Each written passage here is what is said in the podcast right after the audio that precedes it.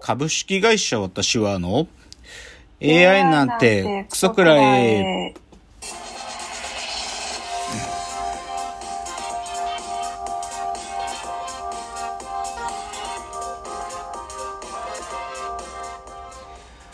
群馬が生んだ怪談時株式会社私は社長の竹之内です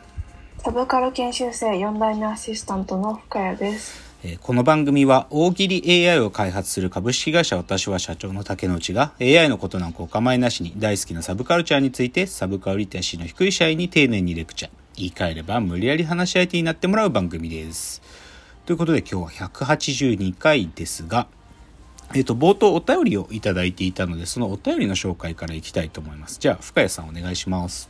はい。ラジオネームありがりがさんからのお便りです。竹野内さん、深谷さん、はじめまして。いつも更新待ち遠しく、そして毎回楽しく配置をしています。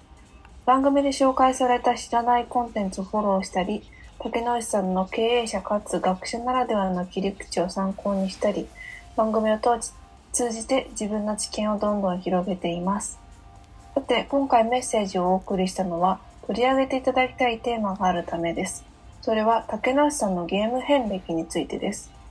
これまでの放送の中では、中でゲームについて触れられる機会はほとんどなかったように記憶しています。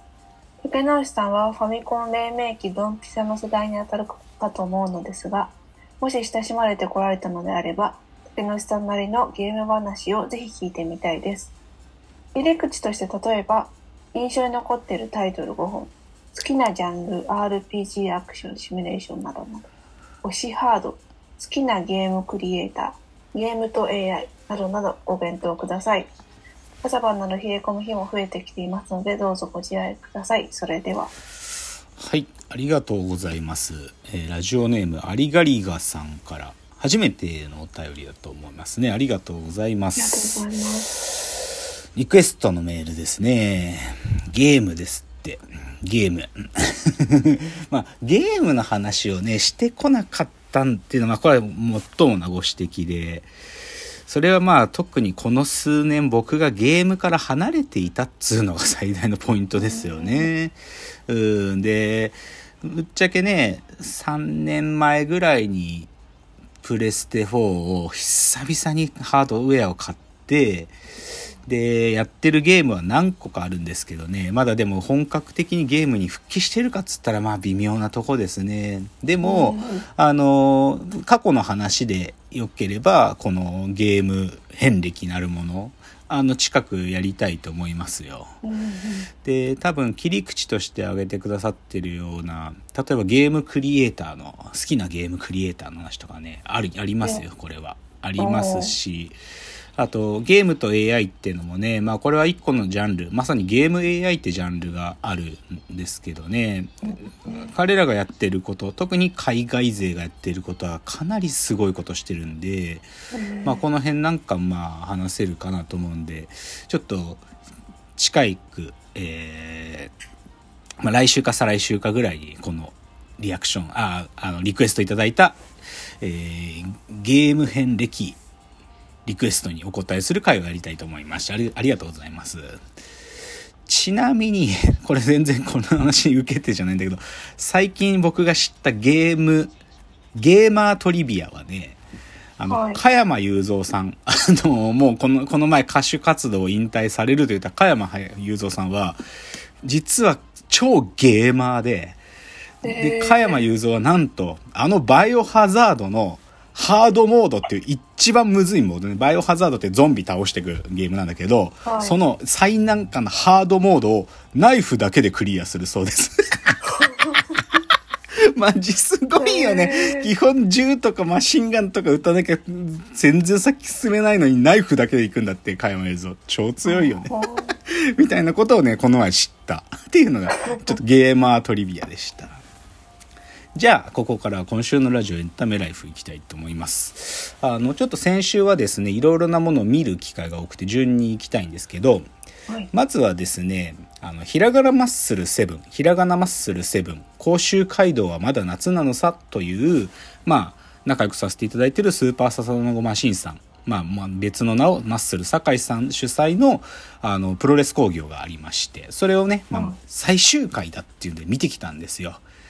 まああのー下北沢のタウンホールってところが最終回の日の場所ででそれの最終公演を見てきてね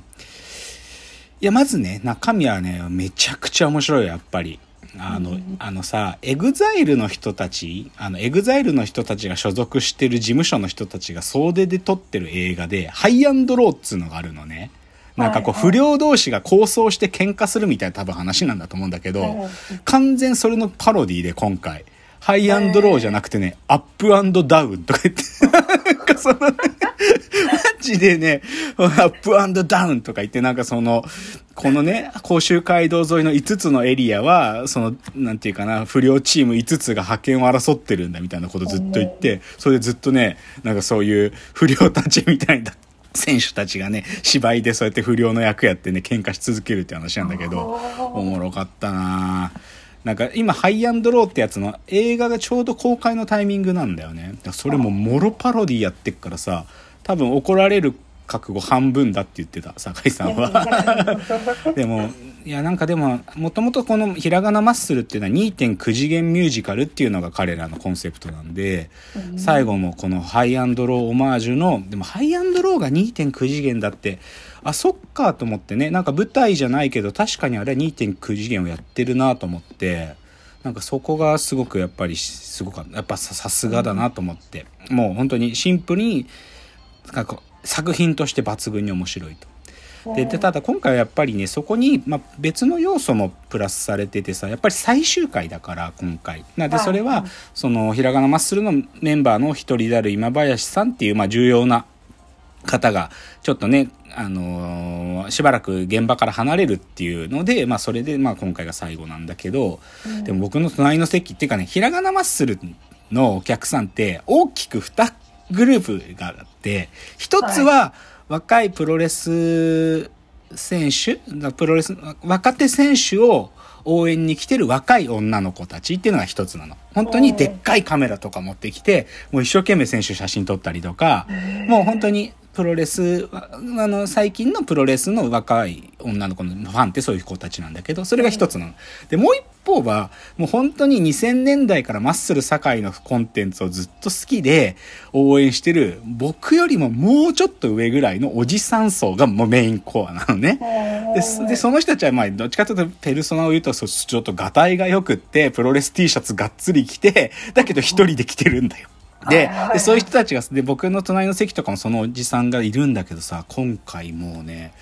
おじさんが途中からもうずっと泣いててね。なんかもうその最後っていうのって。でまあその最後ってことを意識した演出もあるからそれで多分すごく感じてねめちゃくちゃ泣いてんのよ。で泣いててかつめっちゃ拍手するの。バーッつって。もうおじさん手痛くならないのっていうぐらいもう手がもう壊れちゃうんじゃないかっていうぐらい拍手して足踏み鳴らしてね泣いて。だ多分まあその今林さんとかまあ酒井さんに重ねるものがまあすごくあるんだろうなって思うよ。で僕もなんかそれ煽られてさなんか自分もなんかそこのモードに入ってちょっと最後泣いたよやっぱり。うん、なんかあおわ一つの作品がまあここで終わるけどでもまあまだなんていうかなこう続いていくんだなみたいな感じがあってあそっかと思ってね。何か一個終わらせた時にはまあ次のやっぱ始まりだなみたいなことを思ってね。なんかすごく来たよ。で、あとね、良かったのは、まあ、そのスーパーササダンゴマシンさんが新潟で自腹で枠を買い取ってやってるラジオ番組があって、あのスーパーササダンゴマシンのチェ・ジバラって番組があって、それは新潟の BSN っていうラジオ局でやってるんだけど、そこのチチェ・ジバラは、堺世紀の社長であるマッスル堺スーパーササダンゴマシンと、そのいとこである、あの、新潟の音声の会社をやってるヒロ君っていう、このお二人がやってらっしゃる番組なのよ。で、それでさ、じあのマッスルの会場行ったらさなんかでっけえ人いるなと思って。でもラジオだからそのヒロ君の外見を知ってる人あんまりいないんだけど僕何かの記記事で見たことがあったから「ひろあヒロ君だ!」と思ってヒロ君に挨拶したよ「ジバル聞いてます」っつって。ヒロ君に挨拶をしこれ嬉しかったな。ヒロ君がいると思って。まあヒロ君っつっても超でっかいもう僕よりも年上の親父なんだけど もうおじさん。でもヒロ君がねいました。嬉しかったでも僕そこでアドリブ力ねえなと思ったのはヒロ君のコーナーで階段っていう変なコーナーがしばらくあったのよ1ヶ月ぐらい。で階段またやってくださいって言え言えばなんかアドリブ枠聞いてたらそこで言えたのにと思ってちょっと残念だったね。っていうのをマッスルね。ちなみに、その、北沢タウンホールって場所で行われてる、で、下北沢でしょ？まあ僕近いから自転車で行くんですけど、その北沢タウンホールまで。その下北沢まで行った時にね、あの、江本明さん歩いてましたね。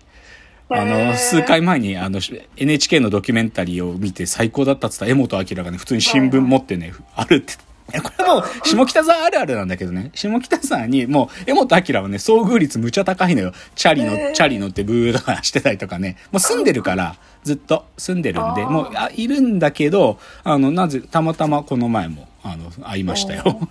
っていうのが、ちょっと下北沢の話で。あ、今日ちょっと紹介したいこといっぱいあんだよ。まあ、じゃあ、あともう一つね、見たやつで言うとね、あの、診療っていうのがあるんだけど、知ってるこれ、診療。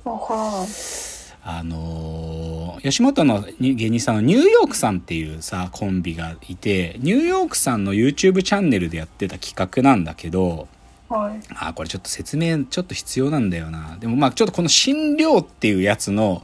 配信のライブも見たんで、その感想も少しじゃあ次の冒頭からいきたいと思います。じゃあ次です。